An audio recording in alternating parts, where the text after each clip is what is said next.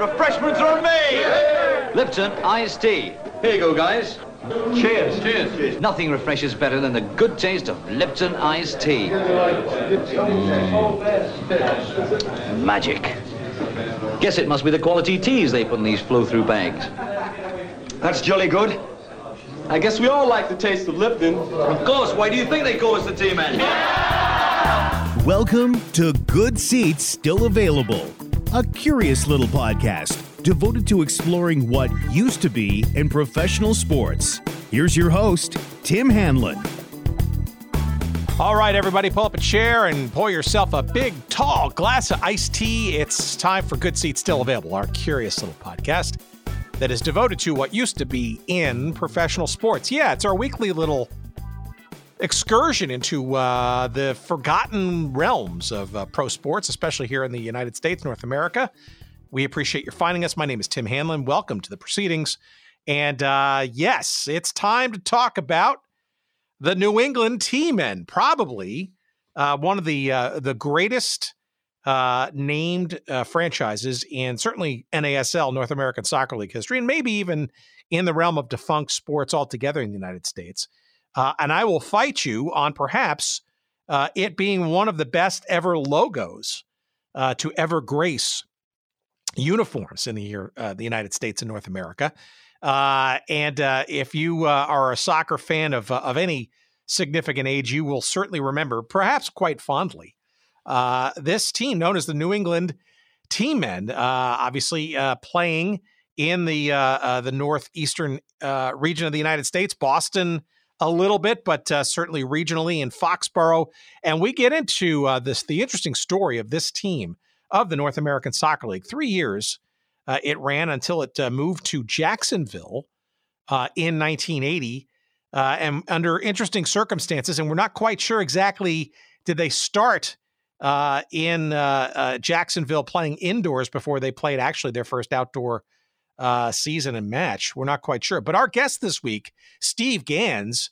Helps us try to get to the bottom of all of it. Steve Gans, a name you may know if you're a soccer fan or practitioner uh, a name you may be familiar with. In 2018, Steve was uh, one of the handful of candidates uh, running for the presidency of U.S. Soccer, the United States Soccer Federation, as it was uh, previously known as. Pretty much, it's more uh, commonly known as U.S. Soccer, and uh, a very tense and intriguing presidential campaign that was for the future of the sport in the United States, and arguably uh, very much still uh, an open ended uh, debate and conversation.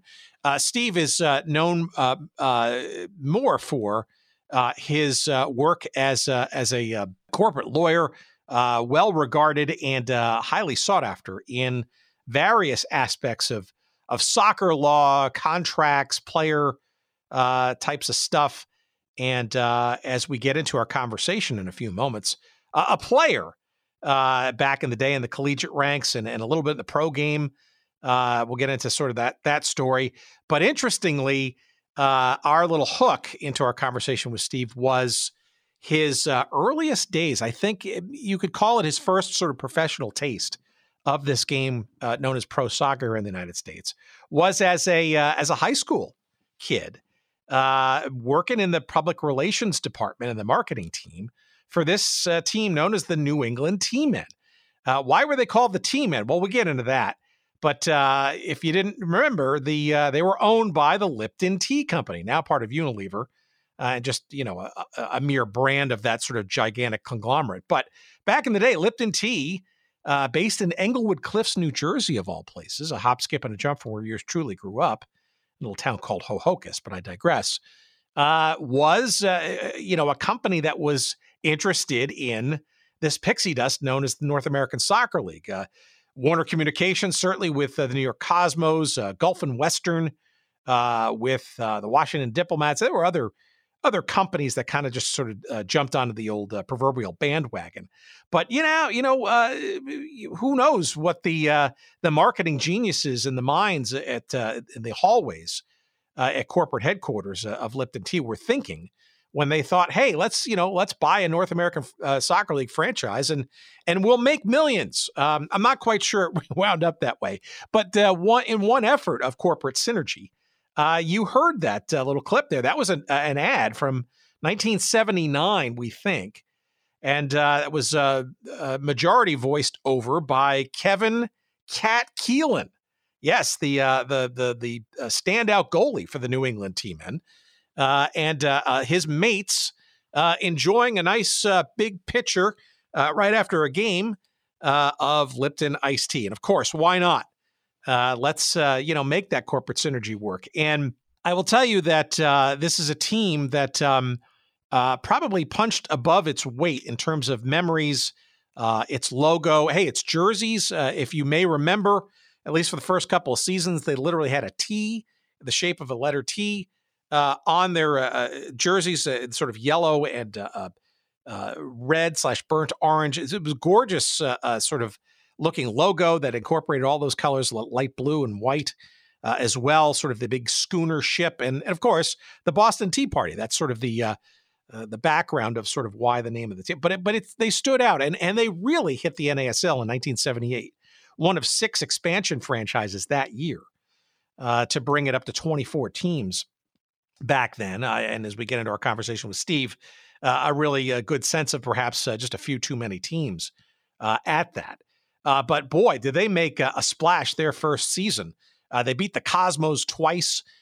you had Mike Flanagan lighten it up, and I believe was the most valuable player of the NASL that year. Mike Flanagan was.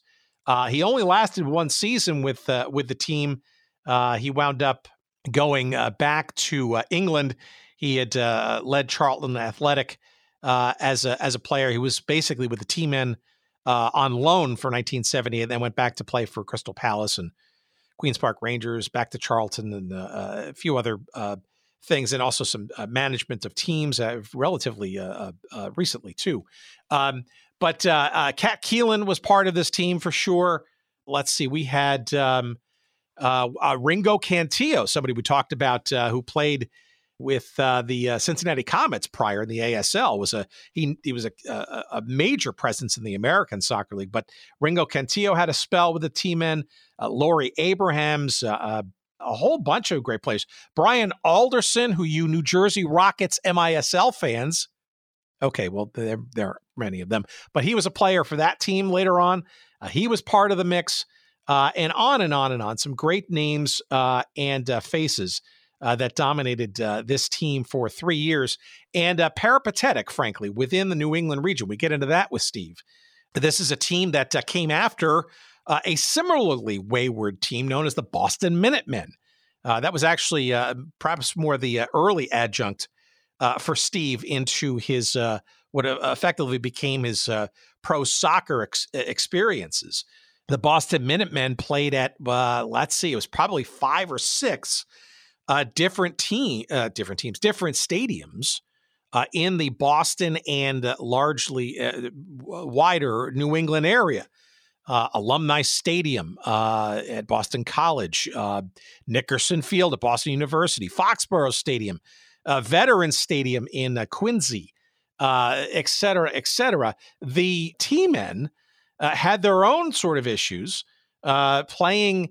Uh, at least in the beginning, at uh, Schaefer Stadium, uh, uh, you know, which was brand new or relatively new back then in Foxborough, Massachusetts, essentially losing the opportunity to play and having to go back to Nickerson Field again, and then going back to Schaefer Stadium once again. So it was it was it's indicative of not only sort of the the Tea Men's sort of travails, but also a pro soccer's sort of waywardness, I guess. Uh, in the Boston and New England uh, metropolitan area, uh, frankly, an issue that still lasts uh, and is uh, pretty raw today to New England Revolution fans of the, of Major League Soccer. this sort of continued quest to finally, hopefully, someday, maybe find a more Boston centric or or within the city limits of Boston, uh, soccer specific stadium. Uh, as long as uh, I guess the Kraft family owns the uh, the revolution. I think it's going to be very hard to sort of uh, uh, separate them from Gillette Stadium, where it's very cost efficient to to house that team in the home of the New England Patriots for sure. But it does speak to the regionality of soccer in the pro ranks in the Boston metropolitan area, and the frankly the just the difficulty of trying to find and create a soccer specific venue uh, for a team in the New England region. And the New England Tea Men are our excuse to kind of get into that and a whole bunch of other stuff. Uh, we make lots of different stops. Yes, with the Minutemen, uh, the Cosmos certainly make an appearance. We talk about their move uh, and the debatable dates of when that sort of occurred from New England to Jacksonville, where they became the Jacksonville Tea Men, right up there in the what are you talking about with things like the Utah Jazz going from New Orleans, uh, keeping the name, but all that stuff. And we also sort of uh, uh, get into a little bit of is is a Tea Men one word or Tea Men two words? Hint, it's uh, it's absolutely the latter, as um, uh, as our uh, our sleuthing has discovered. all that and much much more. Steve Gans, our guest this week, as we talk about the New England Tea Men and a little bit of all those other things as well uh, a fun episode, uh, which you will enjoy uh, immensely, uh, as I did in uh, recording it uh, a few weeks back. First, a little promotional announcement from our, our sponsor this week at sportshistorycollectibles.com. our pal, Dean Mitchell in San Diego. Check him out at sportshistorycollectibles.com. Uh, and it is basically the place to find all kinds of great memorabilia, publications, uh, yearbooks and pennants and buttons and stickers and, and all kinds of stuff around various teams and leagues in the realm of pro sports, hey, collegiately too, uh, that uh, for whatever reasons are, are now firmly ensconced in the where are they now department. And yes, a couple of great New England Tea Men memories. There's a, a wonderful uh, issue of Soccer Corner magazine from August of 1978, attractively priced, almost mint condition. It's a great article in there about New England's Tea Men uh, and some great pictures in there and uh, some strategies as to how they were going to sort of tackle, if you will, uh, the market, uh, how they're going to structure the team. A great full page uh, picture in all its black and white glory uh, of Mike Flanagan, the uh, standout breakout star of that team in 1978 and the most, most valuable player he was. Uh, just one of the many, many, many uh, items that you will find uh, across all kinds of teams and leagues. And yeah, there's been a sort of a, a, a redo of the site. Is some great um, linkages to other products that you might be interested in based on your search. Your searches uh, is a great way as a great visuals uh, to sort of navigate the site. Um, it's just fantastic stuff. Uh, and it's all there for you at sportshistorycollectibles.com. There are just treasures galore there. I'm just, I'm looking at uh, uh this, uh, the, the Soccer Corner magazine for the New England Tea Men article, and I see some related products that I've never seen before. Like, for example, the Vancouver Whitecaps fight song, 45 uh, RPM record in a beautiful sleeve. Who knew there was a Whitecaps fight song? I did not. Um, but all kinds of great stuff. You will lose a ton of time and you will probably part with more than a few bucks uh, at sportshistorycollectibles.com. And by the way, when you get ready to uh, uh, pony up uh, some PayPal or some Venmo goodness or a credit card or whatever you're going to use to pay, I don't think he takes crypto just yet, Dean. But uh, who knows? Uh, maybe that's part of the next refresh of the site. Sportshistorycollectibles.com. Make sure you use the promo code Good Seats, and that will in, entitle you to 15% off all of your purchases. That's once again, it's sportshistorycollectibles.com. Uh, you will uh, not regret having visited it and make sure you bookmark it because Dean's adding new stuff just about each and every week. Thank you to Dean and uh, and Sports History Collectibles for their sponsorship of this here little show, and uh, thank you for continuing to listen to this week's fine and wonderful discussion slash conversation with Steve Gans, uh, counselor uh, at large uh, as we talk about not the law as much, not uh, legalities as much, but uh, some of the early days of his uh, soccer fandom and translation into his first taste of professional soccer in the United States. The New England team and the center of that conversation. Here it is. Please enjoy.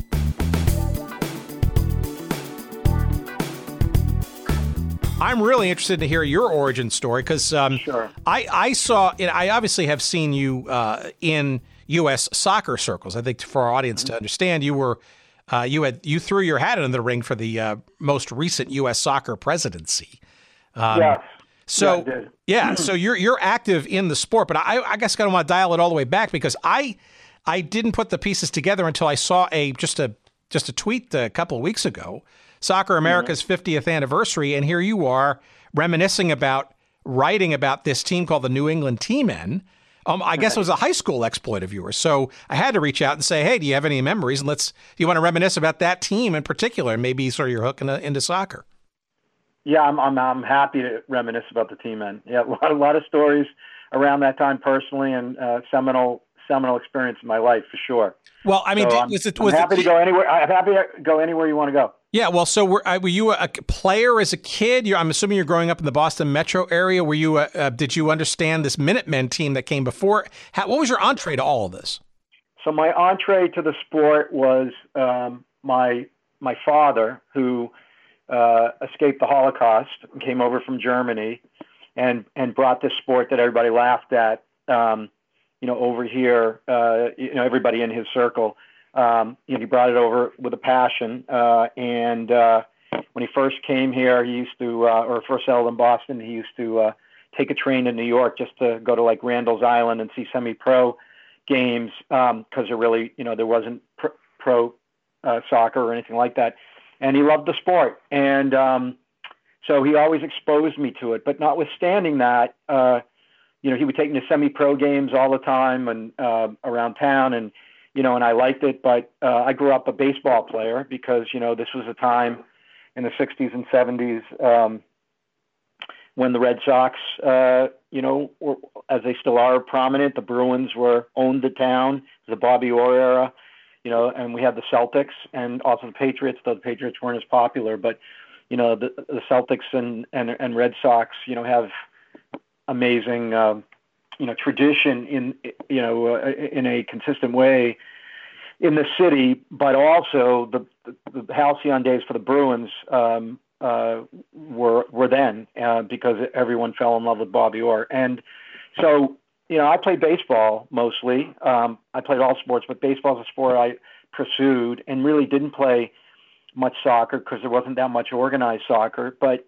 um, you know, my dad would take me to the semi-pro games. He would also take me to, you know, ballrooms at hotels where where the only way you could see international matches were um, where wherein uh, hotels would show them on, on closed circuit TV.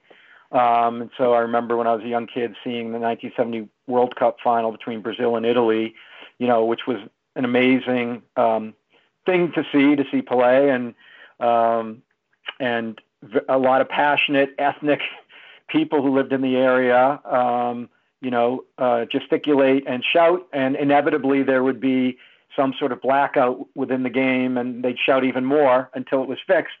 Um, so I had those memories, and and it was im- they were imprinted on me, but they didn't really, none of that really caused me to convert and give up baseball until, interestingly, you say the Minutemen. Um, when an NASL team came to town for the first time in 1974, the Boston Minutemen. And after I went to the first game in person, so it was the best game maybe I had seen in person, at least pro game I'd seen in person, though though I had seen Pelé in an exhibition game at Fenway Park. Um, but that was, you know, friendly. And when I saw the Minutemen that first year and saw what was relatively high level soccer uh, to that point, um, uh, I was I was I was bitten myself, and I just gave up baseball uh, and said I'm gonna I'm gonna really devote um, my playing uh, focus to soccer, and that was a decision I made. The other thing that was fortuitous was the coach of the Minutemen was a guy who lived in my town named Hubert Vogelsinger, who you probably heard of. Oh, sure. Um, went to his went to his soccer camp a couple of years myself. Oh, Yeah. there you go. So, yes, and so did he gets I. up. He gets up. Re- he got up really early. I couldn't get over that. Yeah, you would have to run barefoot two miles. Nothing you could do because of liability yeah, reasons anymore. jeez. Yeah, did you go to the one in Connecticut? We probably went together. I, prob- Um, I think I did. Yeah, one in Connecticut and one uh, maybe in uh, New York State somewhere too. yeah, at the Taft School. That's that's where we went. So you know, uh, Hubie was uh, the coach of, of the Minutemen. He come from Yale. He was renowned because he had, along with his wife, written this book called The Challenge of Soccer. It was the first instructional book of any note, and um, I was lucky that we that we uh, met each other, and he became my kind of soccer playing mentor, where he took an interest in me in me, and and and you know I started.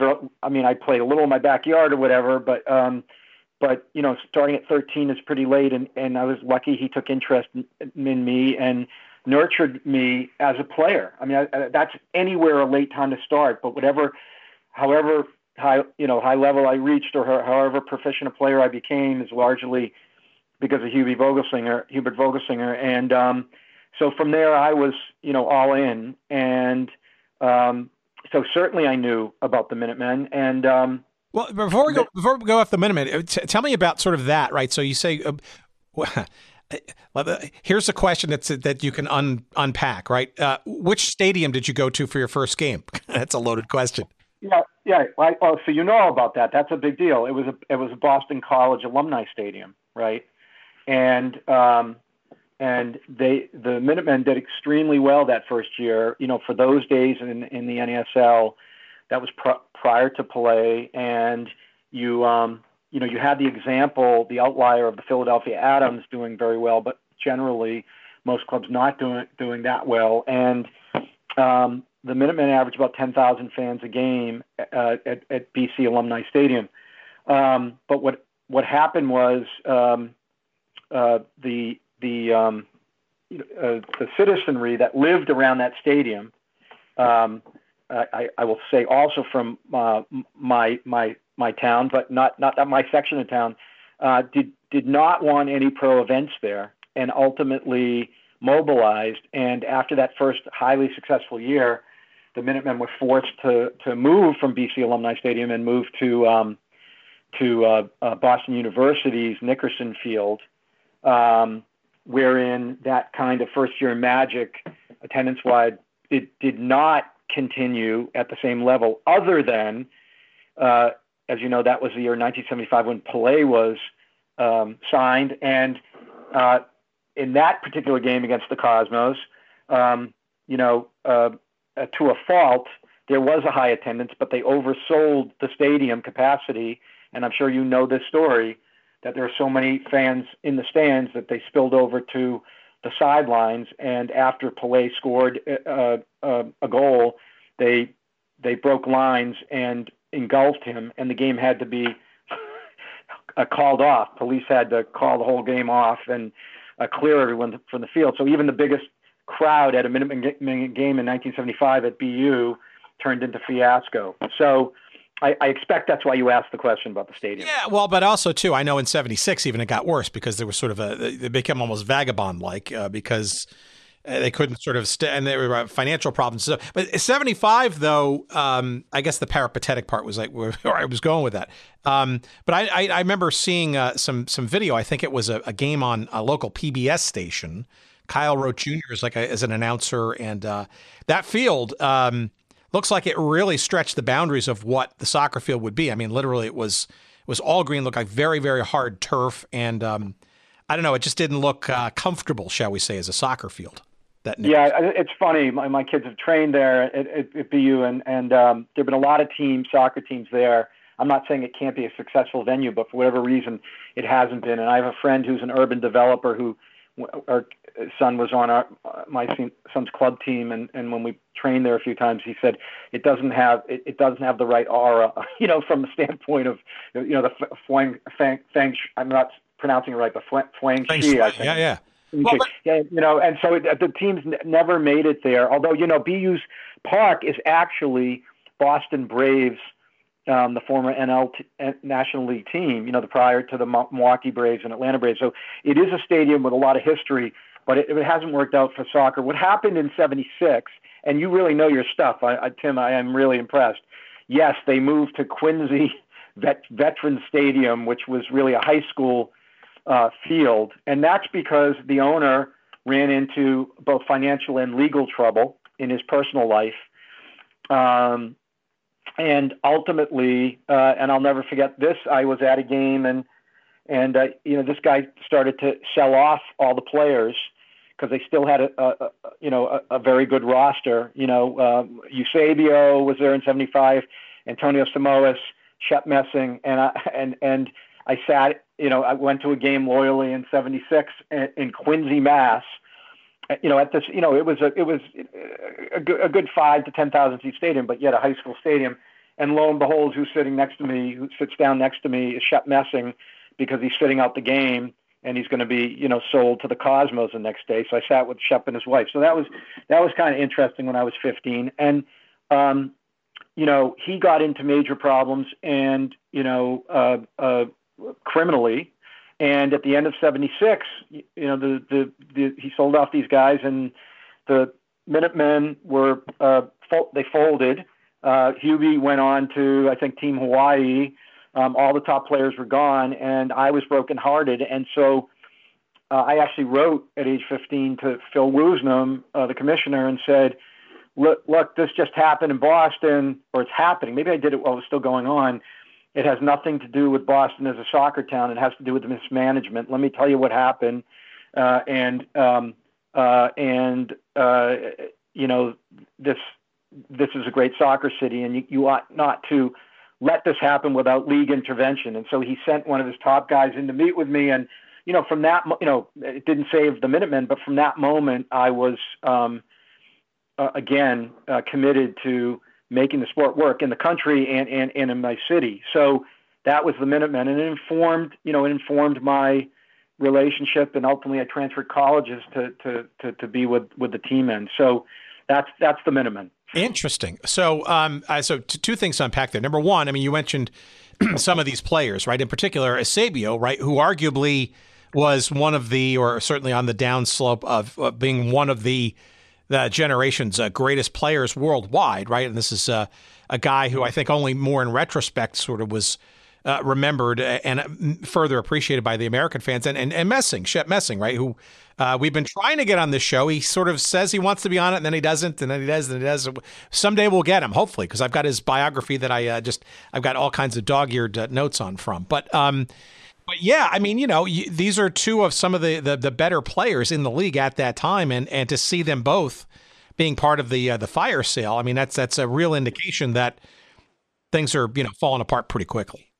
That's right. That's right. And they, the league didn't intervene early enough, and obvious, and the owner really, I think, I believe he went to prison because he had, you know, he had um, uh, uh, securities fraud and and or uh, Ponzi like charges against him ultimately, um, and you know that that that bespoke part of it, but maybe they could have found a, a another owner that could have saved the team. But you know, and so that that you know when you see the sport fail and it doesn't fail or franchise fail and it doesn't fail for any reason having to do with um, the city's uh, interest in the sport or the sport itself, then you become more committed to it. But it does lead to my other question, and this will be the hopefully the uh, somewhat uh, uh nice and clean segue into into the Tea Men story, and, and for you too, um, is.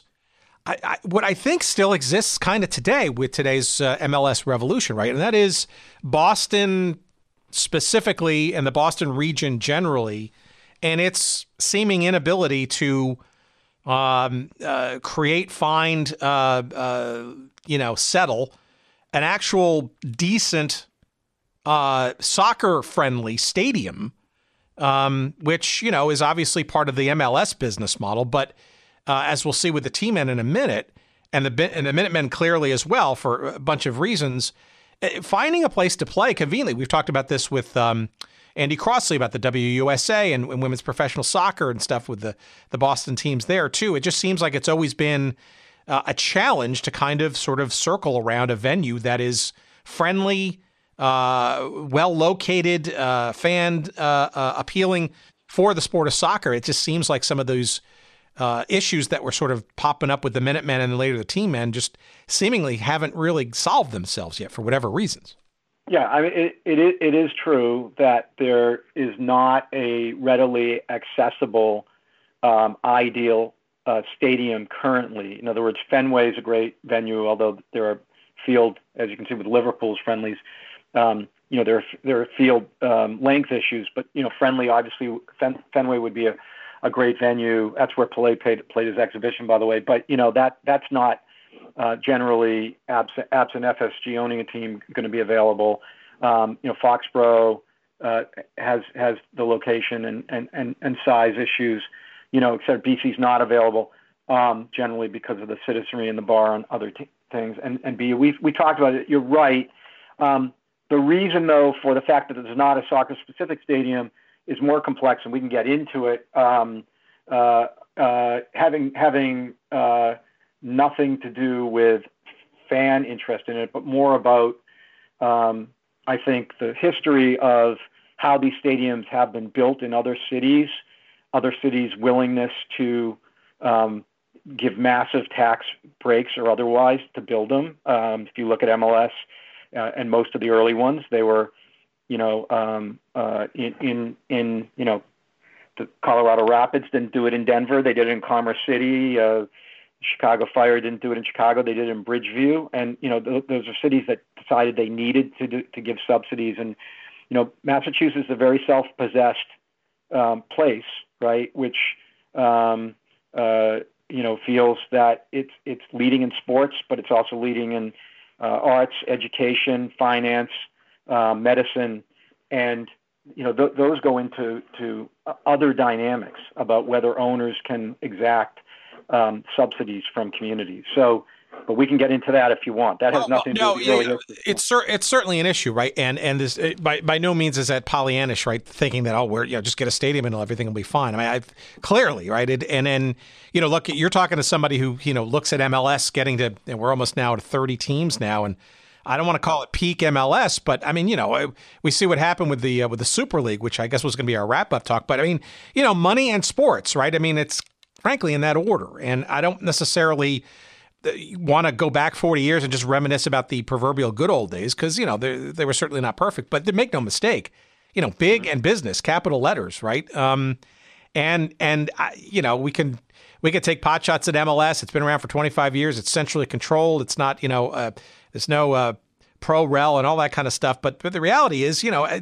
there's a foundation there, right? And and but but stadiums at any cost, right? I mean, I ask the people at Bridgeview. I've been, I've been through that as a Chicago Fire fan, and I fell out of being a Chicago Fire fan. I mean, no, it was 45, 45 miles each way for me in nor- the northern suburbs of Chicago to go to go watch fire games. But I did it for three years, and you know, it was, but uh, you know, it it wasn't the right location. It, there's a lot lots of things, but you know, Bridgeview lost a ton of money, and they're still paying that off, right? So, not at any cost, correct. I guess. Correct. Correct. To my point, and most of those communities lost a ton of money. And, and as I say again, and I kind of say proudly, this is a much more self. I shouldn't say much more, but this is a self-possessed community that is not going to. I mean, and you'll see even with Gillette Stadium, is not going to give uh, owners massive financial uh, uh, support and tax breaks under threat of moving the team. Um, and and so where you see it differently is is in those communities that that absolutely wholly dev- define themselves by their sports teams. This is a sports mad town.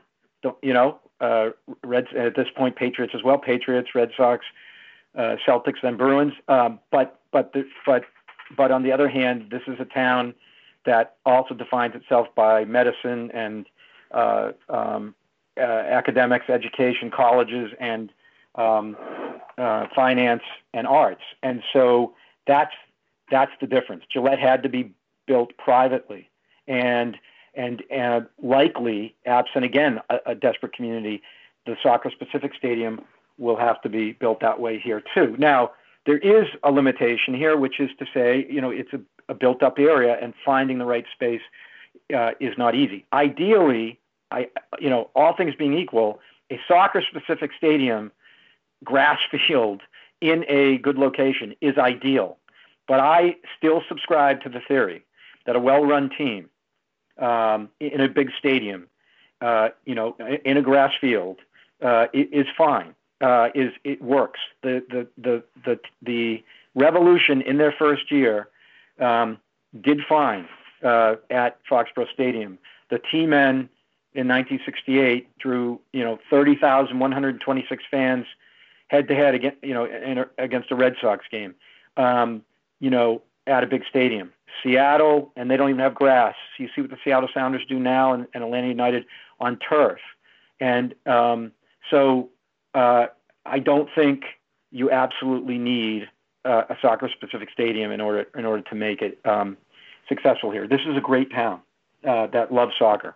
It's just got to be run right, um, you know, and uh, and and uh, you know the the failures of the past are are a um, are a referendum on you know particular situations.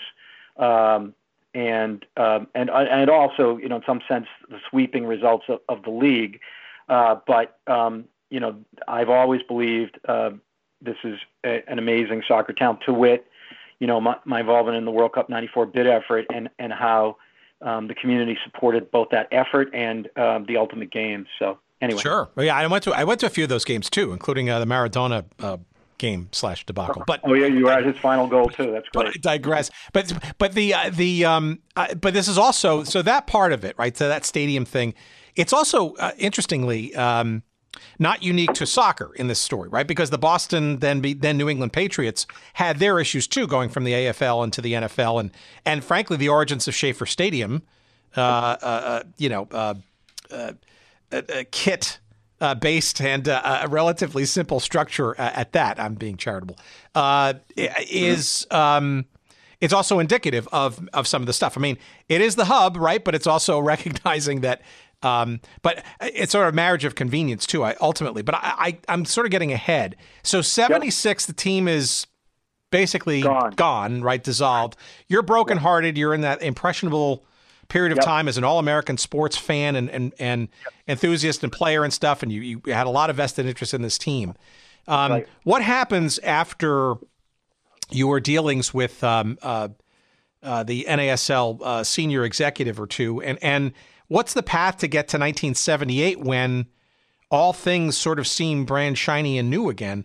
Tell me about sure. 77 and the intervening, like what's happening there and how does this you sort of. You talking about with me or soccer in Boston? Both so okay, so you know, soccer in Boston, you know, there wasn't much to speak of. Um, that was a dormant dormant year. Um, obviously, it was a, a huge year, um, you know, for soccer in this country because of Pelé's uh, critical mass impact, and you know, seventy-seven thousand six hundred ninety-one fans at the Meadowlands for a big game against Fort Lauderdale, and the Cosmos averaging, you know, well over forty thousand fans a game, and um, you know that year. And so you know i personally i made a lot you came to games in boston. I, I made a lot of trips to the meadowlands that year. Um, but there was there's no team to, to speak of. In terms of me personally um, i guess two things of note i mean i continue hopefully to develop as a player and and and and um, you know in school and and uh, under hubie's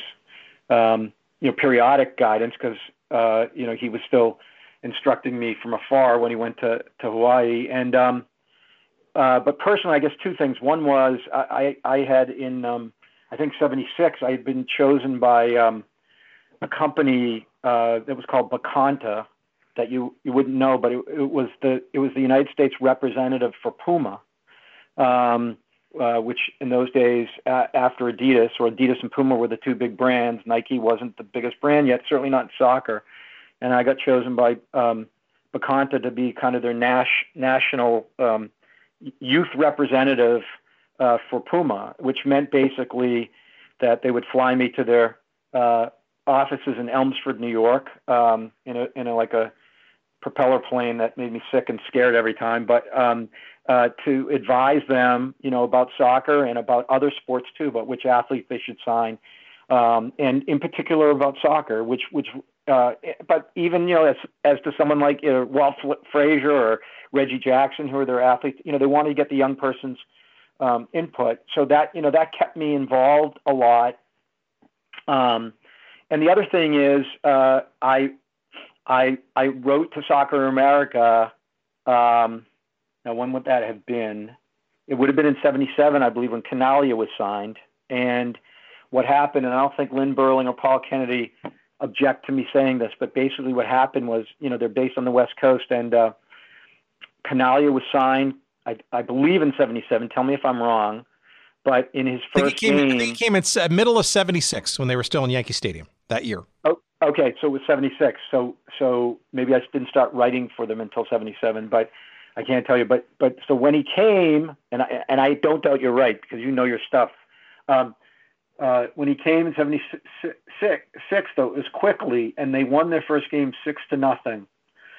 And Soccer America reported the box score as six to nothing, and and two of the goals, you know, there were four goals scored by variety of players, and two of the goals were scored by. Um, they reported it as Kuykendall, and and they had a player named Kurt Kuykendall as a backup goalkeeper. Yeah. And I wrote them and said, "Hey, you know, you you've obviously got no presence at Cosmos games.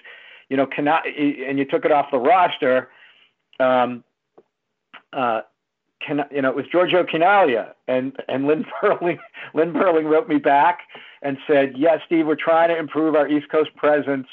You know, thanks, thanks, you know, thanks for pointing it out. How would you like to you know, submit an article?" Um, and frankly, since I was still a high school player, I do not believe I do not believe I did it in '76. It probably was '77, but I I I submitted a uh, an art. I covered the uh, Division One high school. My my team didn't make it. Division One high school um, soccer uh, championship, Eastern Mass championship, and wrote an article on it and submitted it. And lo and behold, they wrote it. So. Um, so that, and I really truly believe, although I, I can't, those articles you saw, I don't even, you know, the, on the Tea Men one, uh, uh, you know, I didn't remember until they sent sent them, to, uh, put them on Twitter, uh, but, um, you know, Soccer America did. But um, so that was 77 for me. I, I, you know, still playing and developing the Puma thing, and then the, um, and then you know, becoming becoming a writer. I say in quotes for Soccer America, and then and then of course, big, you know, the big bridge to 78 when when the NASL expanded, you know, was was so um, excited about its success, expanded probably too quickly, but expanded by 33% uh, from you know 18 to 24 teams in one fell swoop. With you know the Portland Timbers being owned by, owned by Weyerhaeuser, and and you know the Tea Men being owned by Lipton Tea. But we had a team back in Boston, which was was thrilling right? How, how, did you how did you find out about uh, this Tea Men thing? Because it, it, it um, if I remember correctly, it was pretty hastily assembled, or, or, or from announcement to to first game. Um, how did, did you find out about it just through the grapevine, or were you part of the mix at all, or was it because of your quote unquote Soccer America press credentials and all that I guarantee it, it got you into and all that stuff? Uh, how did you, you know, how did it hit your radar, and and what was the buzz around it, and were people weary or excited relative to that of the Minutemen prior? I, you know, I think I think first of all, I'd say people were excited because this idea that corporations would be involved, that they would they would back it, and they wouldn't have the, um, you know, the the risk of this solo solo, solo investor who had been a sole investor who had been the Minutemen um, president, who turned out to be a, a crook. So there there would be, um, and that's not too strong a word because he I believe he went to federal prison and so the uh, the reality is that there was excitement. I cannot honestly. I mean, I, I maintain my connection to the uh, NASL front office because of Woosnam was still the commissioner and the senior executive who um, he sent in to meet with me. You know, was still um, in contact with me. Whether I cannot honestly remember at all whether I got early word of it either from that or you know so-called journalism my journalistic uh, credentials but i will tell you that whenever i found out about it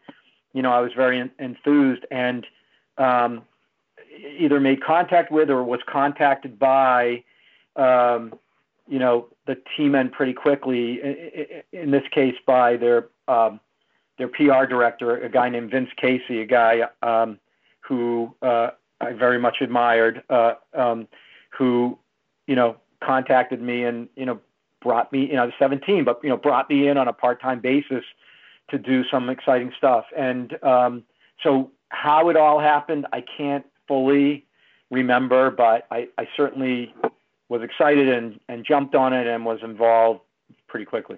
What, what did you learn once you sort of got into the mix there uh, about uh, the organization, uh, the stadium setup, uh, their approach to to talent, all that kind of stuff. I mean, did this seem a little bit more professional, so to speak, given the last year of the of the Minutemen that you knew about. Um, yeah, it, Lord it, knows it, the logo was fantastic. Yeah, it absolutely, um, it absolutely did. Uh, it absolutely did um, uh, um, seem extremely exciting uh, because of the backing behind it, the professionalism, the players they were going to bring in. Because, as you know, there's nothing I can tell you that you don't know.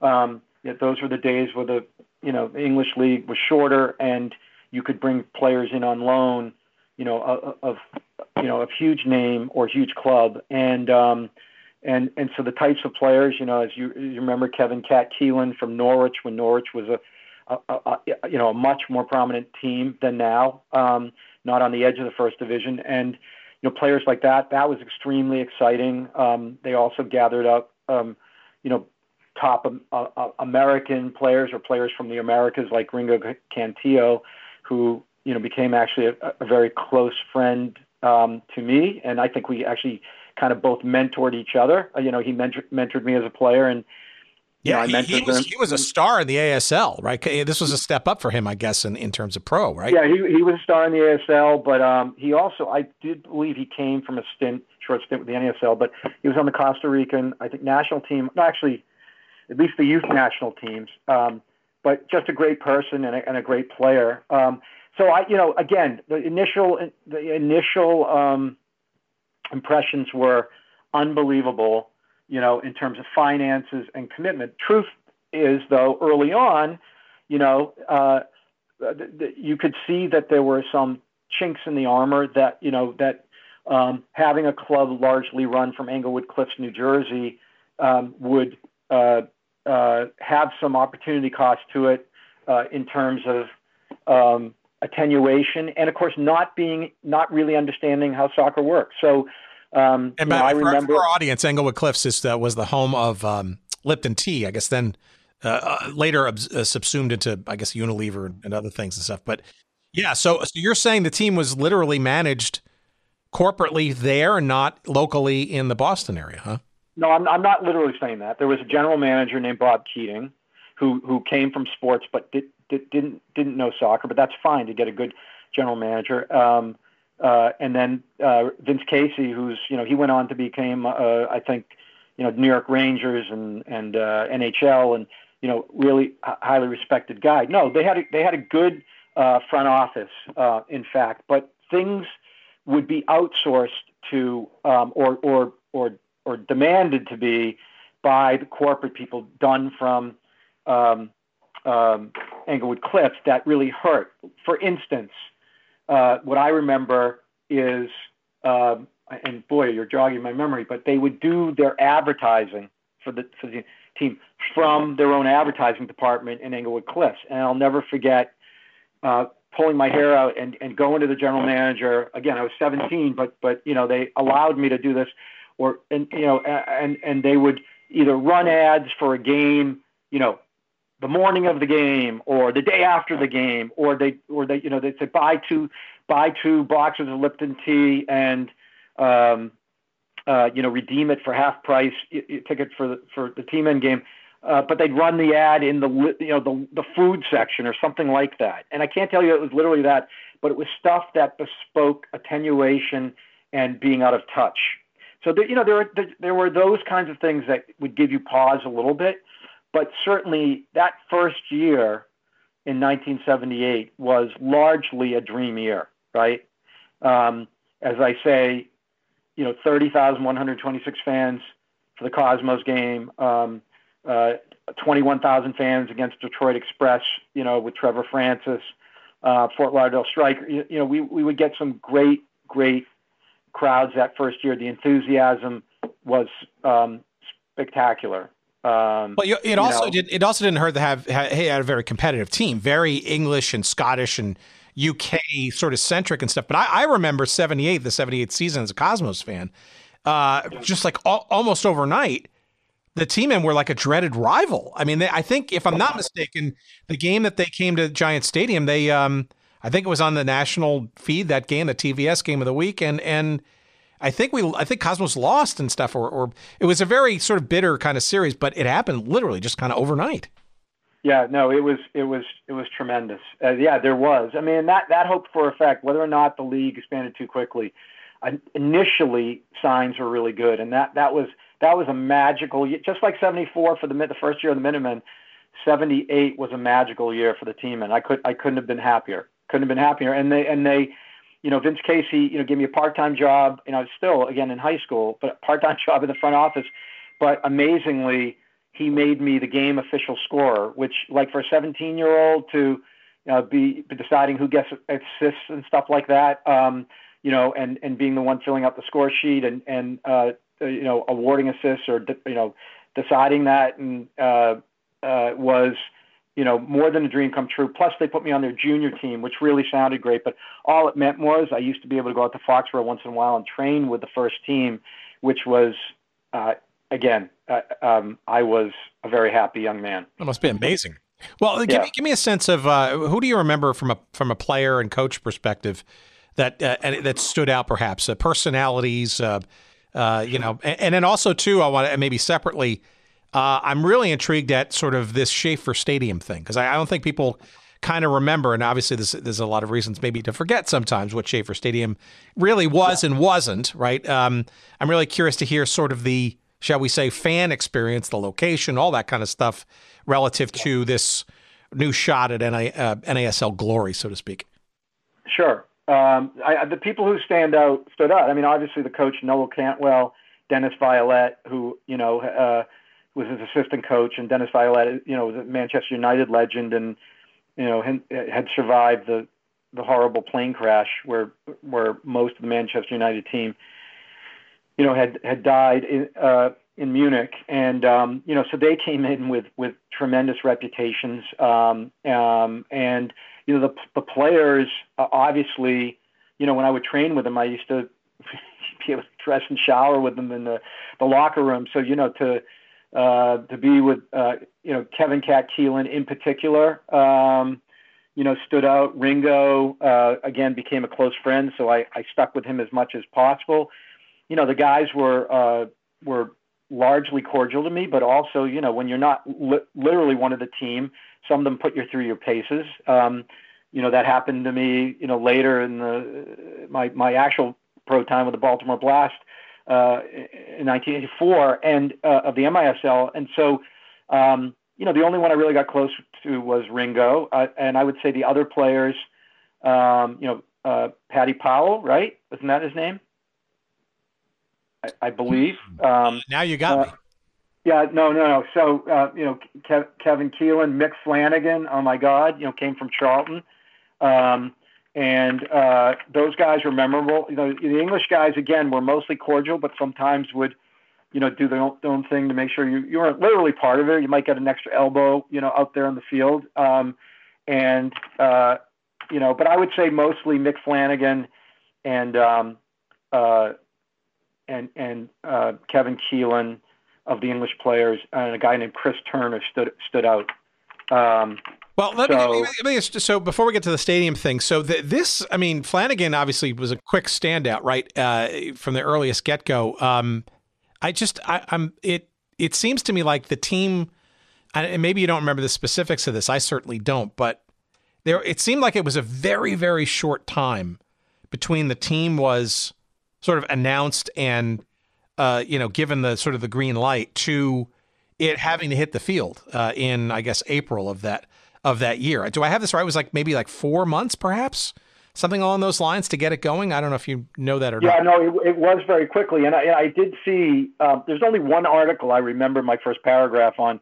Um, and it wasn't the one one of the ones they posted, but the ones they posted it's interesting. One of them was like about that. Of course, they didn't post the whole thing. I could probably get it from Mike W at Soccer America, but Mike Wataya. But um, you know, it was about. I think that article was about you know Tea Men quickly signed players and all that. And there was the picture of, I think it was Cantwell with, and I just verified it was it's Paddy Powell, Colin Paddy Powell. Um, and I think that's a picture of them signing. And I think you're right. It happened very quickly, something like four months. Um, so um, yeah, you are right. It, it came together very quickly. And and how about how about the stadium? I mean, I think also people quickly forget too. You mentioned Mike Flanagan earlier. He was he was the MAS he was the NASL's MVP of '78, right? So this you know that didn't hurt having that sort of fr- from the get go. How about how about this stadium? Because I think most people would say. I, I, it, it's convenient. Uh, it was there. Uh, I'm not sure people would sort of call it the most fan friendly, or, or maybe maybe I'm applying uh, modern day uh, conveniences to the reality of what existed in 1978? Well, here's how I, would put it: the whole issue of Soccer Specific Stadium was not, um, you know, was not a reality then, and um, so I, again, I, I I don't think the large capacity of it was at all alienating. I think you're absolutely right that the that, that Schaefer Stadium being, you know, as built for the Patriots, was a minimalist stadium. Yes, there were 60,000 seats, but um, you know, all but a relatively few, maybe 5,000 in the aggregate, five or 6,000 were were bench were you know were benches and not chairbacks. So yes, it was always a minimalist stadium, and there's the famous story of the first Patriots game there, uh, uh, an exhibition game against the New York Giants, where the you know the traffic jam going down Route One to get there. You had people getting there late in the second quarter, and the bathrooms overflowed. So yes, it was a minimalist stadium, but I don't view it as you know people have become used to it. I don't view it as a bar from people coming um, to to the games. Uh, you know, and again, a better choice than BU because you know Boston University Stadium. Um, you know, it was on the green line of, of what we call the T, the public transportation right in Boston. Uh, but too small a stadium and also you know just didn't work. So I don't view it um, uh, uh, as being played at the big stadium as being a problem. Again, the, the, the attendance there were, were were fantastic that first year. You know, if we thought the Minutemen, you know, four years earlier getting averaging ten thousand was good, you know, here we were getting you know over thirty thousand and, and twenty one thousand and you know, 20,000 for games and an, another game, I think 24,000. Not every game was like that, obviously, but, um, uh, but uh, I don't, I don't view the stadium itself as, as, as at that time a bar to fans coming if they wanted to see good soccer. And they came certainly for the big games. For, for those who are not sort of familiar with the New England area, the Boston area and stuff, I, the, the, the, the, the New England quote unquote moniker, right, is, I, I, I don't, here's my sort of ignorance showing, um, and it shows often, by the way, uh, is sort of the uh, uniqueness, the double-edged sword, I guess, of that sort of regional name and and approach because it's not quite Boston, it's not quite Providence, it's not quite in between, but it is all of those things and none of those things. Um, and having a stadium that's literally, I guess, geographically quite in the middle of that sort of defined region from I guess from a marketing perspective, based on what you remember and now what you've since learned, I mean, is does that help or hurt or hinder? Because you know the stadium itself is not really close to a you know a, a true major metropolitan area without a drive, right? And I don't know if that helps or hinders either the the uh, the team in this case, or frankly, subsequently, um, or maybe in that region it doesn't really matter, or maybe it does. I don't I don't know. Well, if we're, if we're talking about the Tea Men, we're not talking about the revolutions. All right, let's talk about Tea Men. Let's let's start there. Yeah, let's talk about the Tea Men. I, I don't really think it, it it hindered it too much. Um, the issues people talk about today, it, it just weren't the same then. In theory, in theory, you know, again, people um, were willing to go if they were interested. You know, uh, like Foxborough's, I think 22 miles from you know where where I live in Newton, and and and not. Um, you know, not a bar. Um, in theory, uh, if you drew from Providence, and in theory you would because it's a good soccer community and an ethnic communi- community. And I say in theory again because sometimes if the quality of soccer is not good enough, um, ethnic soccer aficionados will affirmatively reject going to these games, and and they'd rather watch, you know, piped-in games from their home countries on closed circuit, and you know, at their their clubhouses, you know, the, uh, of their social clubs. But in theory, Providence is attractive. In theory, you know, it's it's closer to uh, New Bedford and Fall River, where there's a big Portuguese community, and that becomes relevant in 1980, and a big mistake that the Tea Men did uh, made when they were back um, at at you know Foxborough Schaefer Stadium. But I don't want to jump ahead. So I don't think if we're talking about 1978 first, um, I don't think it was a bar. Yeah, interesting. Um, well, I, describe for me sort of what sort of happens after 78 because it was a magical start for sure. But Mike Flanagan doesn't come back, and that's just the least of the worries, I think, or, or certainly a, a, one of them. Right, right. Yeah, Mike, Mike, Mike Flanagan, uh, or Mick Flanagan, as he was called, you know, he came from Charlton at a time Charlton was in the second division, but he, uh, I think, led the league in scoring, like you said, and was MVP and became a local folk hero here. And he didn't come back, but really, you've got it right again. Uh, that's that was the least of the problems. The big problem was, um, uh, and while I'm an attorney, I'm not a real estate attorney, and but what I can tell you is that that um, uh, part of uh, Schaefer Stadium, Foxborough Stadium, uh, was was um, built evidently on a tiny part on land uh, owned by a harness race horse track. Um, and um, a person bought that uh, that uh, horse race track. Um, a guy named Eddie Andelman, who was a big, uh, like you know, he's a, he's a businessman, but he was a big uh, sports uh, and actually break, uh, um, un, um, kind of ahead of his time sports talk show host here in Boston. He had a show called The Sports Huddle, but he, he was a he was a he was a pretty hard driving businessman, and uh, he basically he told Lipton Tea uh, that he wouldn't let the team play in in uh, Schaefer Stadium in 1979 unless they paid him uh, right, presumably for what's called an easement, a right to use uh, another's uh, property or access through that property. And um, Lipton Tea felt that um, uh, the price he was asking was exorbitant um, and and blackmailish, and they said no. Um, and so, because um, they, by that dispute, were kind of barred from using the whole stadium, um, they found another venue for 1979, and lo and behold, it was Boston University's Nickerson Field. And that actually, so there you go. They're in the desirable, you know, Boston metropolitan area, uh, you know, Boston area, on the on the green line of the T that goes right by BU. Um, and yet going to that stadium hurt tremendously.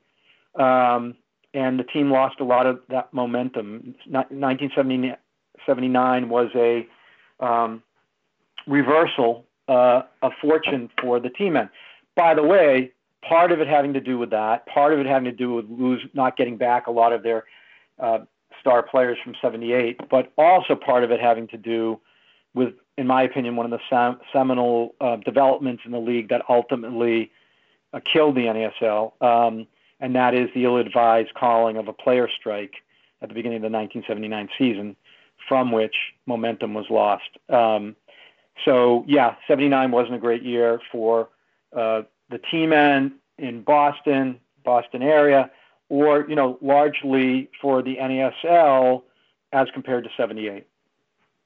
What was the? Uh, do you remember the situation with Flanagan? I mean, this is a guy who you know lit up the league and was like you know. Uh, you're on his way, arguably for even a, something even greater in '79. But um, was it was it Charlton Athletic that was not letting him come back? I, I know a lot of the players that were coming from England were doing the three month in the NASL thing. Uh, I'm just wondering, perhaps if that was the issue, or the Tea Men couldn't uh, pay or whatever. I'm just you know curious if you might know why. Yeah, I actually, I actually, I actually don't remember per se whether he wanted more money or or the team or the team was asking more for the loan. You know, I, I believe that happened more dramatically even in Detroit with the Express with with Tre- Trevor Francis oh, because sure. he was it and, and even a bigger player.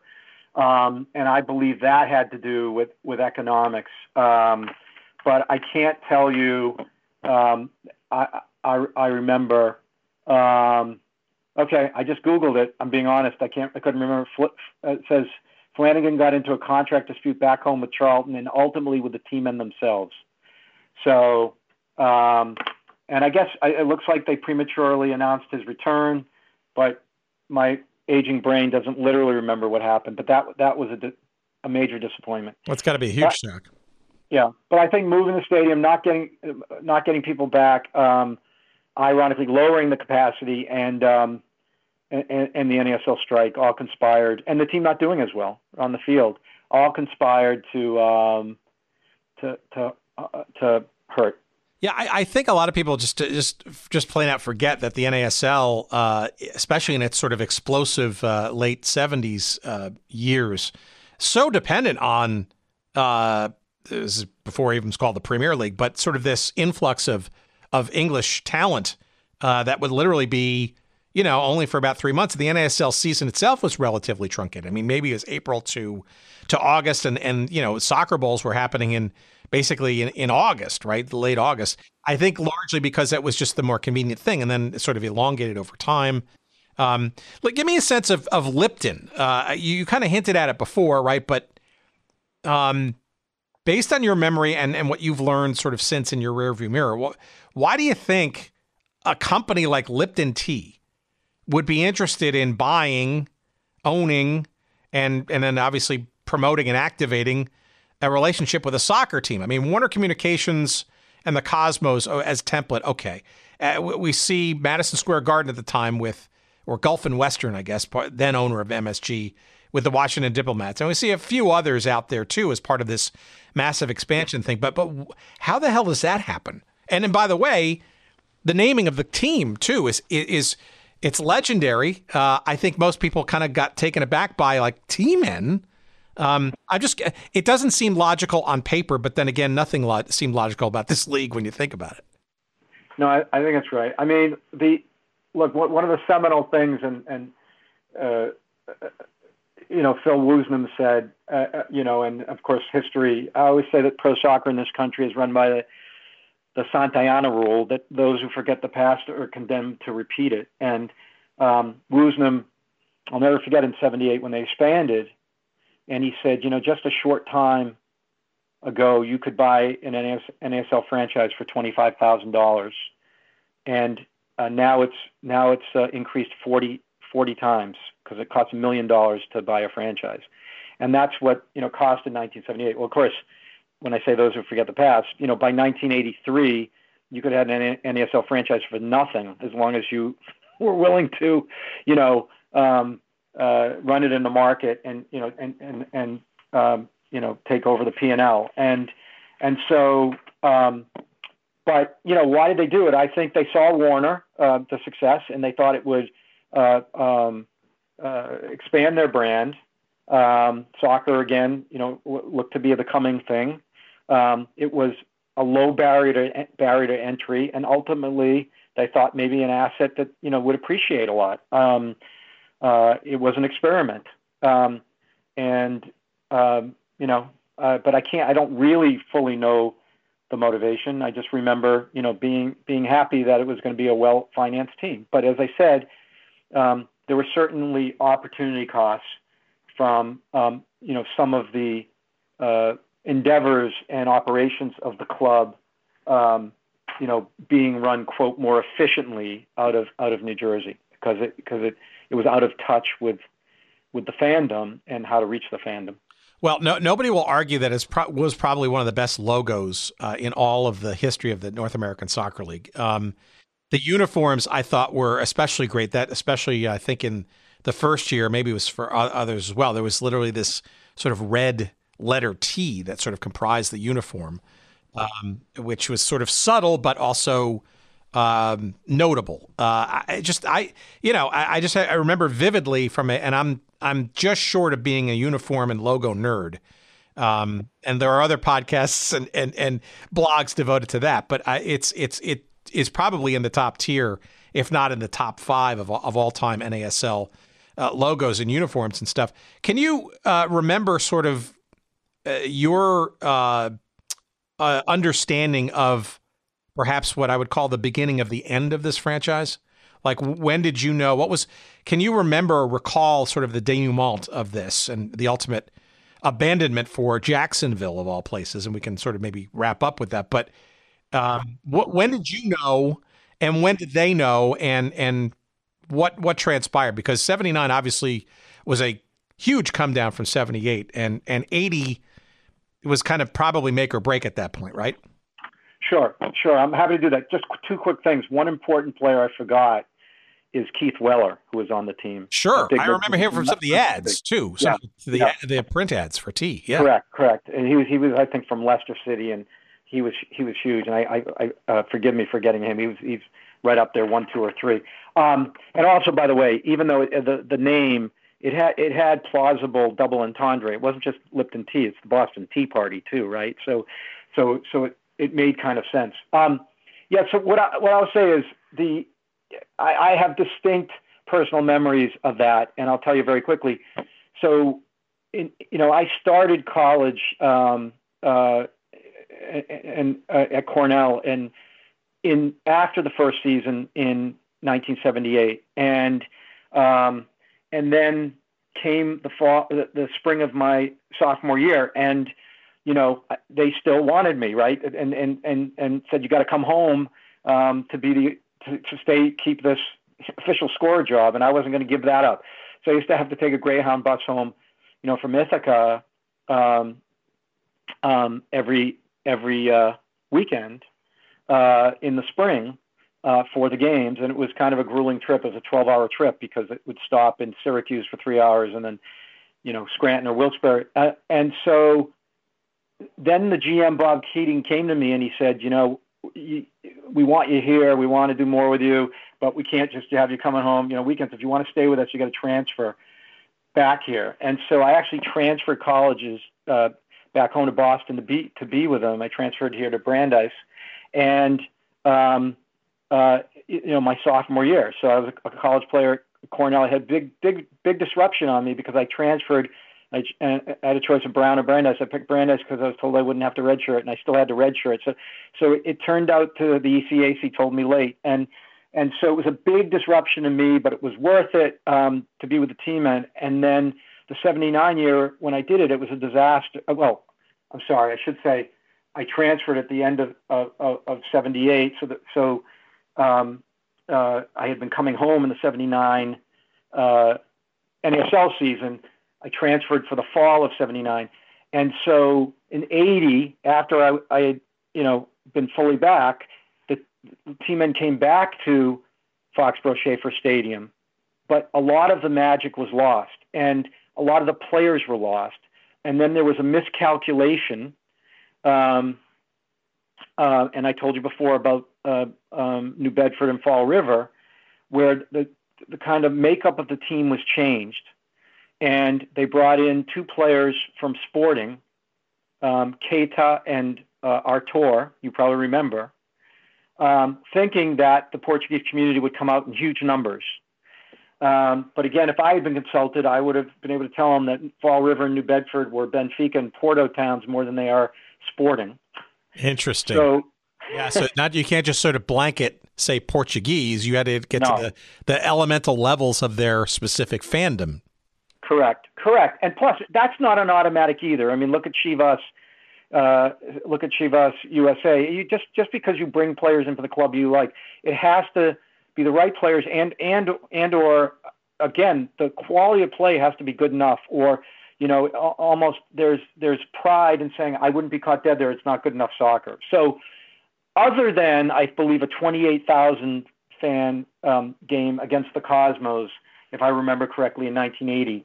1980 was nothing, nothing like 1978. The magic was not recreated, um, and um, but I remember Vince Ca- Casey valiantly, honestly, in the press box announcing a game. I, I believe it was a game against San, San Jose Earthquakes in a big rainstorm that we had barely a thousand fans game, and he announced it. You know, fans at the game, and it was completely depressing. But he, but he was valiant, and he annou- announced it honestly, and said, "Hey, you know, I'm going to announce the good with the bad." And the magic wasn't there anymore. And I had transferred colleges, and you know, that's when the NASL started to experiment with indoor, and we we played in the in 80 winter in, in the Providence Civ- Civic Center, and I, uh, uh, a completely excruciating moment, I was in the press box at an indoor game, wherein it was announced that the Tea Men officially announced that the Tea Men was were moving to Jacksonville, and I was completely crushed because again, it wasn't Boston; it was uh, larger outside events um, that con- you know it wasn't Boston's ability to support the team, and and you know the GM wanted me to you know move with them to Jacksonville, but I wasn't going to transfer to, to the University of Jacksonville, and you know I I I I I had already moved once, and you know my college soccer career mattered and my my degree mattered, so um, that was one of the saddest days you know in my uh, life, uh, and uh, crushed you know second time two franchises, you know, failing essentially, you know, at least in our in my hometown. And then they went to Jacksonville, and I believe Dennis Viollet, you know, and Ringo moved to Jacksonville, where I believe he still is, and um, you know, and they I think had you know one initial um, uh, uh, welcoming year there, but ultimately, you know, the the the, the thing failed, uh, uh, and the league failed, and and it was sad, and I obviously became attenuated to the to the team, other than if you know, that player who, you know, Ringo, who I was close with and would keep up with. And I, ironically, um, what is the year actually uh, when they when they folded? Do you know? Was it uh, before uh, the league folded? The, the Jacksonville franchise. Yeah. Uh, I believe it was '84, and I think then they. Um, so they they the last year they were in the NASL was uh, was outdoor in '82, and then they went down to the ASL for '83 and what then became the USL in in uh, in '84. Okay, so that, but um, I, I guess I meant when did they leave the NASL? Because the reason I say that is, ironically, after college, you know, I joined the Baltimore Blast of the MISL, and Ringo, who I was still close friends with, he joined Team America in DC, which Team America was the experiment to put a national national team in one city after oh, the sure. Washington Dips. Whole nother whole other episode to come. You betcha. Exactly. So I was with the Blast from 82 to 84, and Ringo would come to see me, and I would go to see him, you know, in, in, in, D.C. So he was gone from the team, and I just didn't remember uh, whether Jacksonville was an NASL team there anymore. But so, you know, the answer is no. And this was 83 where I, where um, he, he was with, he was with, uh, with Panagulios, Panagulios, I think, who was, was the coach then.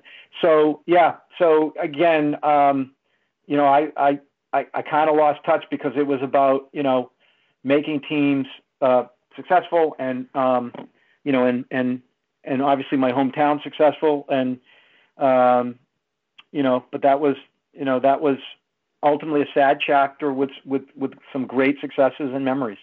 So that that indoor season of um, 1980-81, uh, which was sort of the NASL's second sort of official, real, full season that the obviously the MISL in in 78 79 had kind of really kind of kick-started the whole idea of it being a, a legit sport and, and a possible uh, uh, business friendly uh, venture. I, I, I, think it's lost on people because I think um, most people look at the Jacksonville version of this team and team as officially beginning with that indoor season before they were ever outdoors in Jacksonville. But you're saying that there was at least one game that the uh, that was in New England before the team moved to Jacksonville, or or a- absolutely. If I recall, listen, I, I was I was uh, at that point 19, I think 19 years old, and I'm not ashamed to say I was sobbing. You know, in, in my official score seat at the press box, uh, and I believe that game was against the Atlanta Chiefs. Um, and you, but you raise a good question: Did they leave mid mid indoor season? Um, hold on. I'm gonna I'm gonna look right now. I, have looked. I, am not so sure. I just I know that the stats. And look, for whatever reasons, this this kind of stuff's important to people like us. I um for whatever reasons, and it's arguably uh, odd, but um, it's interesting because uh, you know I, you can imagine what that season must have been like if that were the case. How does that work, right? You play a game or two in Providence, and then all of a sudden you're hustling over to Jacksonville because you're literally mid-season and then you got to finish it out. I, I, I think most people kind of just sort of look at the stats and go, oh, they kind of they started indoors in Jacksonville and then they uh, and then they uh, took to the field. Uh, I just, regardless of all that, I'm just surprised, and I think a lot of people are, especially in hindsight, that they kept the Tea Men name of all things. I mean, I, you made the case for New England and the Boston Tea Party, right? But but Jacksonville, it's it's to me, it's right up there in the pantheon of you know, like uh, Utah Jazz, right? Like it just like, you know, and that that just has succeeded despite itself. But you know, The, interesting, curious, interesting, and yet another sort of uh, uh, wacky turn, I guess, in this crazy league known as the NASL. Yeah. So, so what I can tell you for certain that they played at least one game. It was against the Atlanta Chiefs, at least one, and I and I believe that's where the announcement happened. Um, so, what Wikipedia says is they. Um, uh, no, where is it? I'm sorry. It said, oh, here it is. They also played one season of indoor soccer using the Providence Civic Center for home games. Um, but then it also says right at the start of the 80 81 indoor season, they relocated to Jacksonville. So that absolutely does confirm what you're saying, which is they relocated mid season. But I can guarantee you they played at least one game there uh, where, and, and it was announced, and uh, I was inconsolable because I certainly didn't know that it was in the works that they were going to Jacksonville. All right. So aside from that abandonment, then, uh, and obviously you went to, to, to Baltimore for a while. That was great. So, uh, uh, but maybe just sort of wrap this up, and it's it's hardly sort of fair here, but um, it's clear that the sport of soccer really kind of never left you, right? But despite your, you know, uh, the ending of your playing days and stuff, you continued to sort of have a a bond with this sport, literally all the way up to a few years ago, running for a presidency of U.S. Soccer, right? So you, you, give our audience a bit of a sense of, of what you sort of uh, evolved to professionally in your life and, and how soccer has stayed kind of on your radar or, or part of your life since. Because um, I could imagine that this kind of abandonment might swear you off of the game at this point, right? Being so emotionally tender at that age and, and, and sort of being abruptly uh, sort of left sure, behind. Sure. Do you want to quickly hear about why why I stayed in the game or, uh, yeah, or just please. now? Okay. Okay. Sure. So now realize, I mean, this is, you know, my, my dad, uh, who's looking down these days. Uh, um, uh, and I, I, have to tell you that, that, a proud moment yesterday because my two boys that are college soccer players now together, they've never played together in their lives um, at any level. Uh, my younger son, who's coming back from a, a, devastating knee injury, played his first college game yesterday and assisted on one of my older son's goals. So, um, you know, and what I posted about it because we had film of it was, you know, it's all started, you know, all started by my dad uh, who came from Germany, Werner Gans, who um, started it all. Uh, so even though I was heartbroken, uh, you know, the bond, um, you know, my love for the sport and the bond with my dad was, of course, not abrogated in any way. So I became even more militant, more more devoted to the sport, and more militant about the NASL running they're they're being you know having more of a centralized focus in, on teams that are going bad in markets that are good markets. So I felt more even more that I had fixed it. Um, I had transferred from Cornell to Brandeis precisely for a team that left, so I had more of a thought that it had to work. I unexpectedly had to redshirt, you know, after I transferred, and then broke my leg playing semi-pro, and then had a series of injuries that made my college career virtually nil. So I you know, I secretly, uh, you know, ha- held a desire to, to, to prosecute my playing career and make it back from these injuries. I very overtly said, it's not the sport, um, it's not the city. Uh, you know, clubs just have to be run correctly. And so what happened is, you know, I, kn- I knew I was ultimately, or thought I was ultimately headed to law school, but uh, after I graduated, uh, I, I um, uh, uh, you know, decided that I wanted to secretly make it back, uh, you know, try to make it back, shouldn't say make it back, but try to make it back as a player. But more significantly or, or more likely, try to use my experience and, and competency and understanding of the game to help make a an American team, not you know in a, lo- a long-term way, successful in this country. And I was fortunate enough after a long process that you don't want to hear the you know the whole uh, story, but ultimately, you know, we didn't have a team in Boston, uh, and the closest two teams, and this is 1982, uh, to where I lived in Boston, were the Cosmos, still in, in the NASL, and the Baltimore Blast uh, in the MISL, and I got I got front office offers from both of them. Um, uh, Tom Werblin made me an offer, Sonny Werblin's son from uh, the, the Cosmos, and the GM of the Bla- of the Blast, a guy named Mitch Burke, made me offers, and because of my secret demo- desire to make it back as a player, um, uh, you know, I knew I would never be good enough to be a New York Cosmo um, because I started so late. You know, also as as a player, I was a much better indoor player than I was an outdoor player because indoor soccer, you know, mastering the brain part of it um, and the tactics, indoor soccer is you know m- much closer uh, to hockey and basketball. You have to worry about you know. Uh, uh, four field teammates, uh, you know, at a time, you know, not your goal, goalkeeper, as opposed to nine when you're outdoors.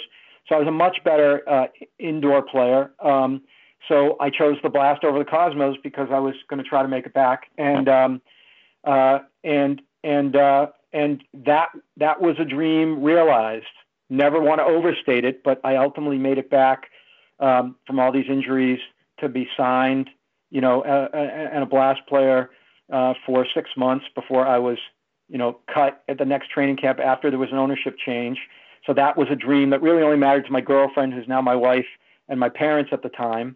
Um, uh, but but again, was was was a mountain climbed, and then um, you know uh, what was a significant ultimately person in the front office under the GM, and you know we became uh, one of the more successful American pro soccer teams in this country, and to the, to this day, you know set some attendance records. Uh, you know, in 1984, the year we won the championship and became, for at least an ephemeral time, more popular than the Baltimore Orioles. The year after they won the World Series, um, the um, you know we we had a parade at, at Inner Harbor after we won the championship, but that year we played to 97% capacity, um, but uh, in 31 home games.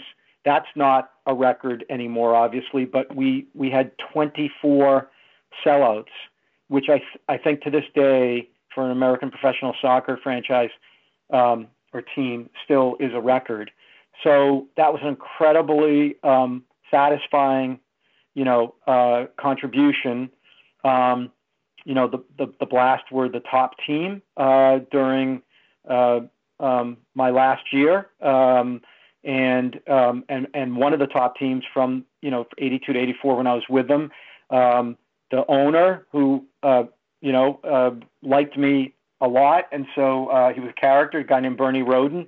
He he sold the team in my last year. The new owner saw that I was last guy in the team and one of the top guys in the front office, so he said I want him cut. So I got cut in the first week of training camp. But um, the significant point was that uh, Bernie Rodin um, sold this high uh, salaried payroll team relative to that time for a profit. Um, so we are we are one of the, the I should say we the Baltimore Blast of the MISL era, you know, circa even before me, circa 1980, uh, uh, you know, 84, 85, you know, and I was lucky enough to be there, you know, for 82 to 84.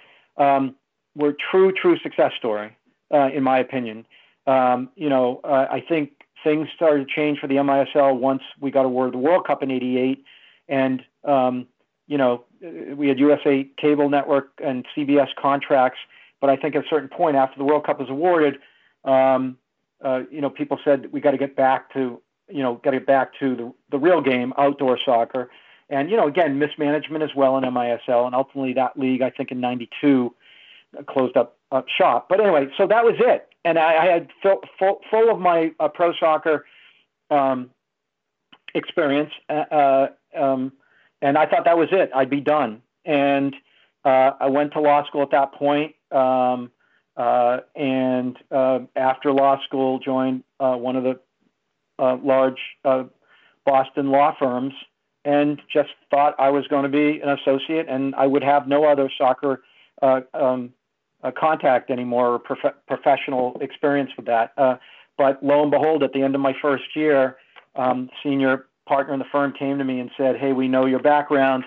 You know, one of our client, our, our, our two of our clients, because they owned it together. Um, one was Bob Kraft, one was a guy named Steve Karp. They owned Foxborough Stadium together, then called Foxborough Stadium. You know, they want the World Cup, in particular Bob Kraft. And Boston's bid effort is 29th and last. The quality of its bid effort is 29th and last of all the cities bidding for what was then thought to be 12 uh, bid sites and you know they're close to pulling the plug. Really, it was Bob Kraft more who was interested. You know, um, do you think you can turn it around? And you know, I'm like, uh, I hope so. and you know, later that afternoon, I was in Bob Kraft's office um, and so this is, I guess, 1990.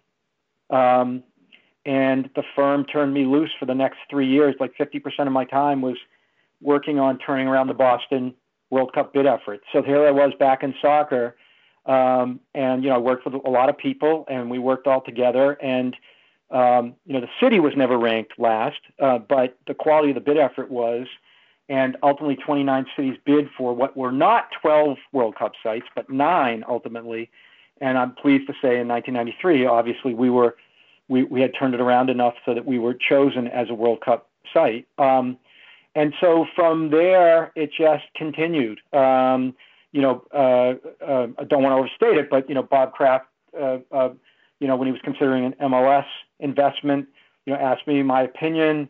Um, the first GM of the Revolution uh, was Brian O'Donovan, uh, who was my old client, as he was a senior executive at Foxborough Stadium.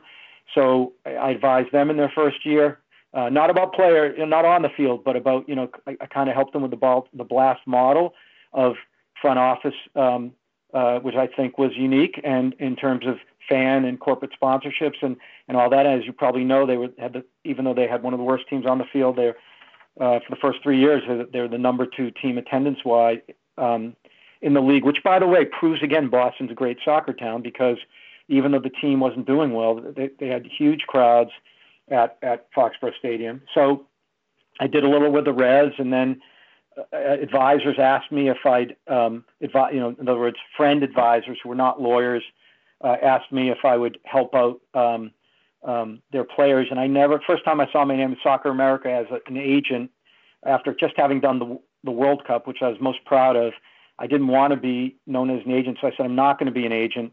I'll, I'll help out, you know, as a quote lawyer, um, your friend, you know, your, your, your, your, your young friends. And so the first two players I represented were Mike Burns, um, who was on the national team, and then someone who was the Reds' first round pick from Boston College, a guy named Paul Keegan. Um, so I, so I did that, but I personally didn't want to represent many players. Um, and, uh, and it just kind of snowballed from there. And, uh, and, and, so I've stayed in the game. Um, my best friend uh, from my time at the Blast and I started a consultancy in the in the mid 2000s uh, uh, to the Premiership. Um, we, met with Richard Scudamore, and so we we've done a lot, um, you know, uh, over there, uh, and um, and you know whether it's you know you know I, I was a player, I was in management, whether as a lawyer. Um, representing players or management. You know, I've kind of done it all in the sport since then. Um, and then, you know, so, and I continue to this day, probably, you know, good 50% of my practice is soccer related, whether it's representing teams, um, players, clubs, you know, players on the pro end or d- even doing stuff in this crazy um, industry, which is youth soccer, which is a big business and a flawed business, um, and trying to always be a voice of reason, um, it's a good 50% uh, uh, of my practice. And the last thing I'll talk about is so so I'm I'm you know I'm work I've been working on stuff today in that sphere. Um, and the last thing just about running for U.S. Soccer, yeah, I mean I I was I've been asked for a good many years to challenge Sunil Gulati at the time, and Sunil was someone I knew since 1990 because he was with the organizing World Cup organizing committee in 1990, and um, there just wasn't a good government aspect to the fact that Sunil was about to run for his fourth unopposed four-year term uh, for the 2018 election, and I had said no earlier. Um, but um, you know, after the Klinsmann debacle, um, uh, people came around again, and, and my partners said you can do it, and so I did it. And I was the only um, challenger to Sunil uh, uh, until that fateful night in October when the U.S. got knocked out by you know in, in Tobago. In fact, um, um, out of three three of the four voting constituencies, by our our measures, you know, my campaign team's measures, we were winning and on our way to winning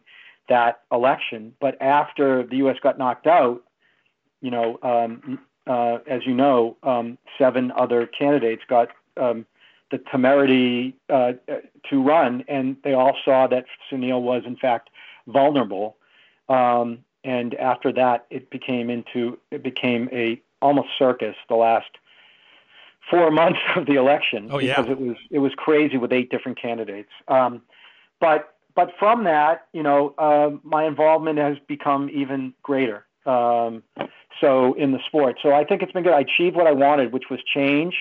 Um, uh, you know, at the time, it didn't have to be that I ultimately won it. I wanted to. As I always tr- try to do affect positive change in the sport, and my involvement since the 2018 election has only increased and hopefully positively. So here, here's the last question, and I think you're probably uniquely qualified to uh, opine on this. So, given what we've, as we record this this week with the the uh, quick demise of the um, very short-lived uh, Super League, and and what's happened sort of with money and the sport. I mean, money and sports generally, right? But money in particular in the sport, and and MLS, frankly, right? Um, it's very interesting to sort of hear all of these issues sort of coming to to uh, to the forefront like all at one sort of explosive time because you know for every person that says hey 25 years MLS lots of investment long-term inv- investors soccer specific stadiums there's an equal if not sometimes more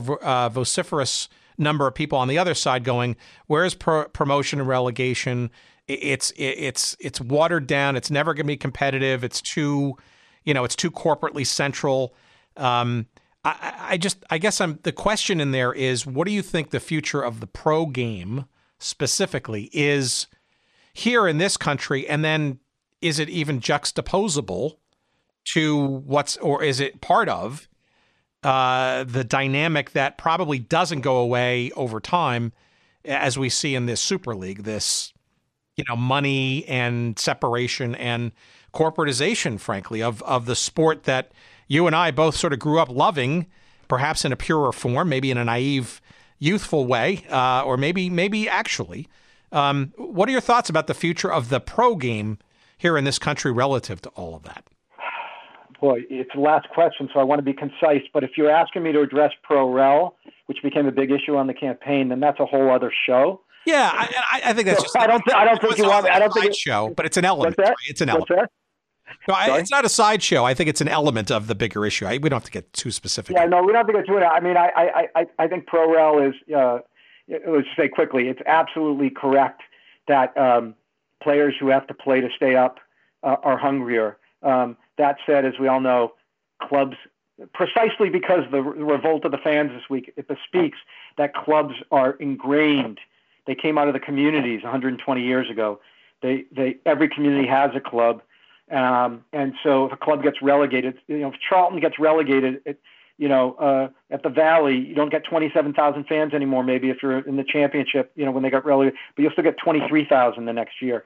If the Boston Celtics or Pittsburgh Pirates were relegated, they wouldn't get, you know, uh, uh, you know, 32,000.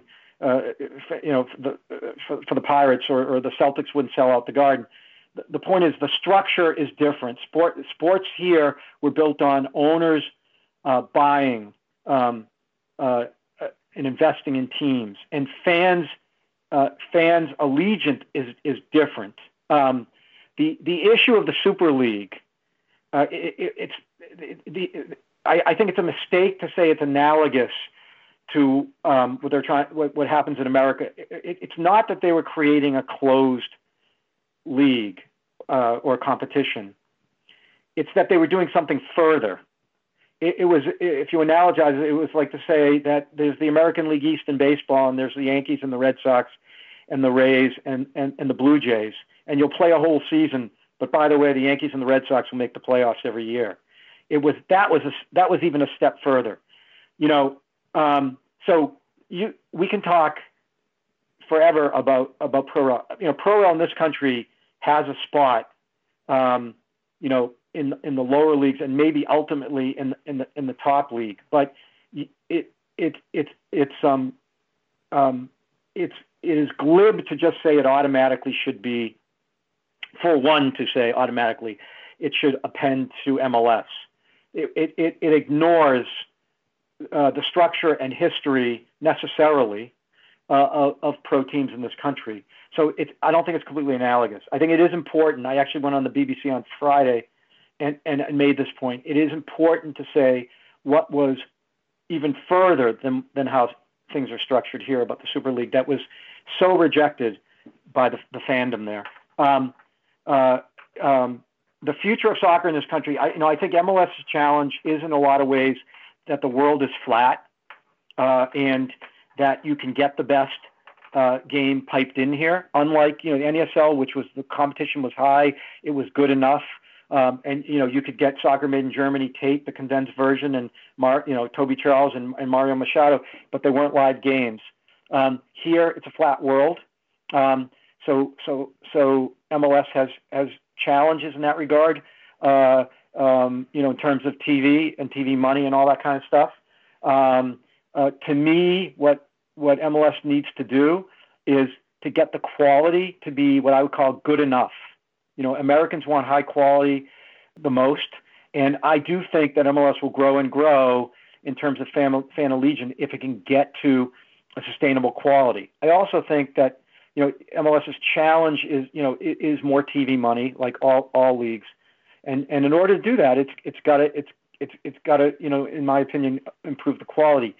Uh, the fact that lately the emergence of the American player has really started to hit some semblance of critical mass um, does fit the current model of MLS, you know, becoming a, a, a, you know a sellers league. And as Rory Smith of New York Times would say, you know, a league has to understand where it is, or a club has to understand where it is.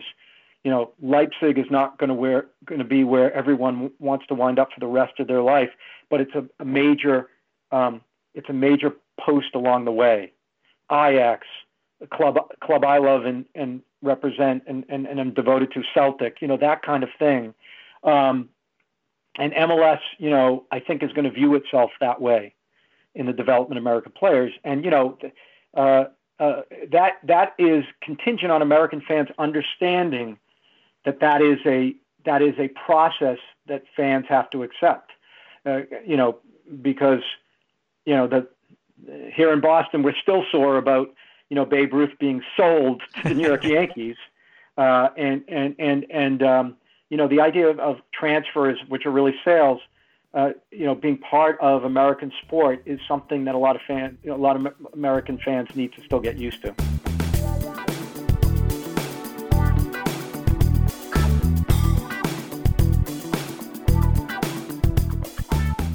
Okie dokie. Mighty thanks to Steve for a uh, wonderful uh, trip down memory lane.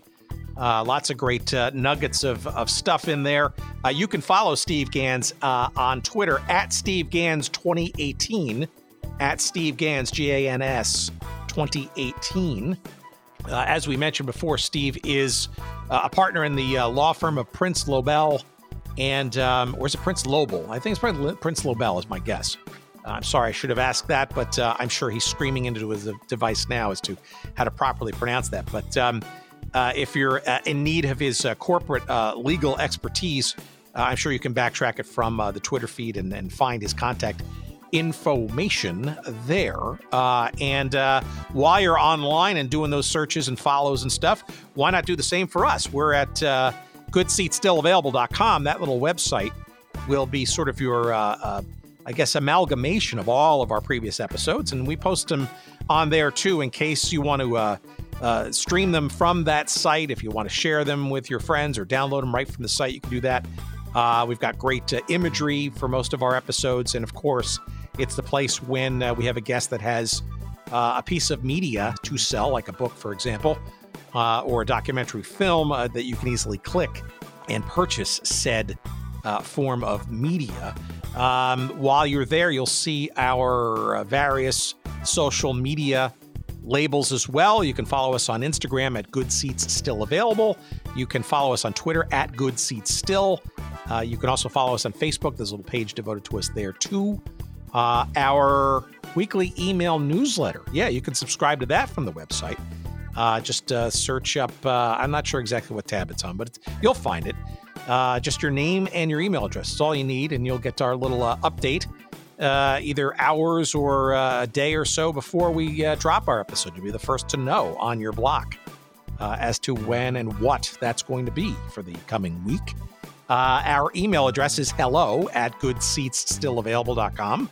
Just send us a piece of email that way. You can do that too. Why not? You? Why don't you? We appreciate that. And of course, the, the best way to show your support for the uh, for the show is to, to, subscribe in your podcast feed or catcher or whatever device you use to uh, listen to podcasts. Uh, and while you're doing that, hey, why not a five star rating? Why don't you? Uh, wherever you can rate and review, we appreciate that. That helps uh, other people like you find the show and be recommended to listen to it and hopefully spread the love uh, that way. We appreciate that for sure. Uh, we want to thank, of course, our good pal, Dr. Jerry Payne, who uh, painstakingly puts all of our uh, collective pieces together. Thank you, kind sir, as always. And uh, geez, who knows what's uh, on tap for next week? I don't even know, but I'm sure it'll be good. At least I hope it'll be good. until then, we'll we'll look for you here, this very same place, same location, and we appreciate your support of the show. until then, please be safe Get your shots if you haven't done that already. And um, thanks so much again for listening. Take care.